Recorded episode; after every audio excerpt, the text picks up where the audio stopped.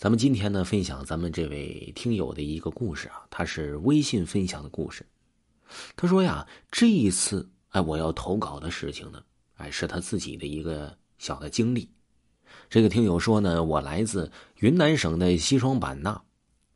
听友说了，说这里呢有很多难以用科学解释的灵异事件。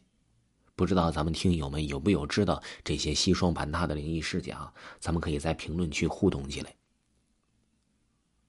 这些灵异事件呢，比如说呀，说的养鬼、放鬼等等，很多无法用科学解释的事情。这个听友说呢，这些呀，他都有所耳闻，而且呢，特别奇特、特别奇妙。这听友说，我也解释不明白。言归正传，听友说，我是一个怀胎八月就出生的早产儿。听我老妈说呀，这在生我的时候呢，哎，我们娘俩差点进去鬼门关都出不来了。但是不知道为什么，突然被两只手拉到手术室，就晕过去了。听友说呀，于是我就这么稀里糊涂的就出生了。估计是出生的时候呢，我去过一次鬼门关。这听友说，导致我小的时候经常发生过灵异事件。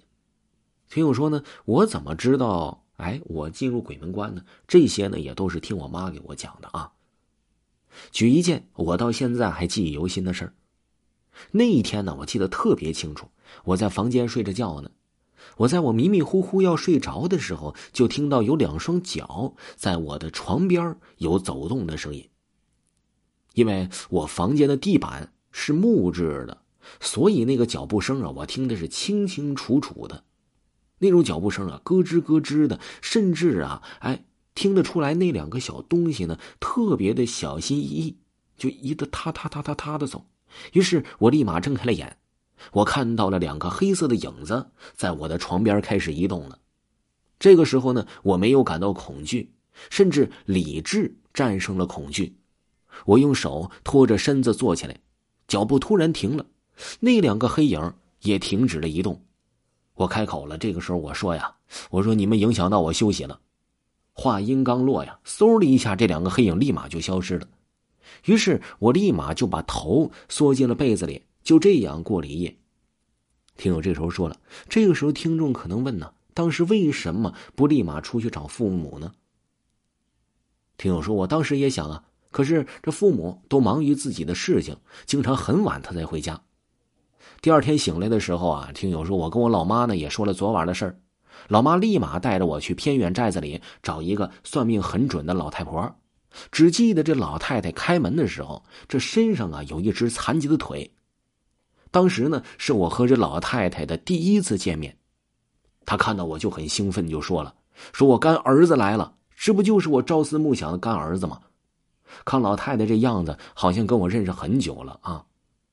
这个时候呢，重点强调一下，在我遇到我这干妈大概三年前，有一个老头子也跟这个听友说过。说的我要找一个残疾人做干爹干妈，这样才能够救这个听友的命。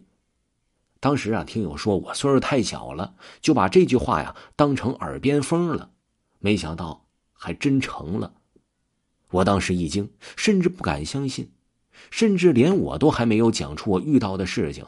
这听友说我干妈呀，就像是一切都知道似的，就像是提前有预知似的。在屋内啊，他说这个听友身边的两个鬼是夫妻，由于啊这听友前世救过他们两个，所以前世的债他今生还，前世还不了，于是呢就这一世来保护这位听友。聊了许久，我便告辞了这位干妈。回到家呢已经是晚上了，听友说我就洗漱啊睡觉啊，一闭眼就来到了梦里。此时我的面前有两个人，一男一女，他们流着眼泪，笑着对我说。说的恩人呐，我们要走了，下一世换我来帮助你们吧。你生前帮了我们太多太多，我们几辈子都偿还不完。有缘呐，咱们再见吧。我只记得呀，这大概内容，太过详细的内容我也记不清了。等我醒来的时候，老妈呀就迫不及待的拉着我要去医院。为什么说会去医院呢？因为听友说呀，这姨妈呀昨天凌晨突然分娩。去到医院一看是双胞胎呀，正好是一男一女呀。哎呦，好了，这听友说呀，这个就是我本期分享的故事了。哎，有很多故事呢。这个听友说他还要继续给大家分享，听友呢可以继续收听这位听友分享的故事。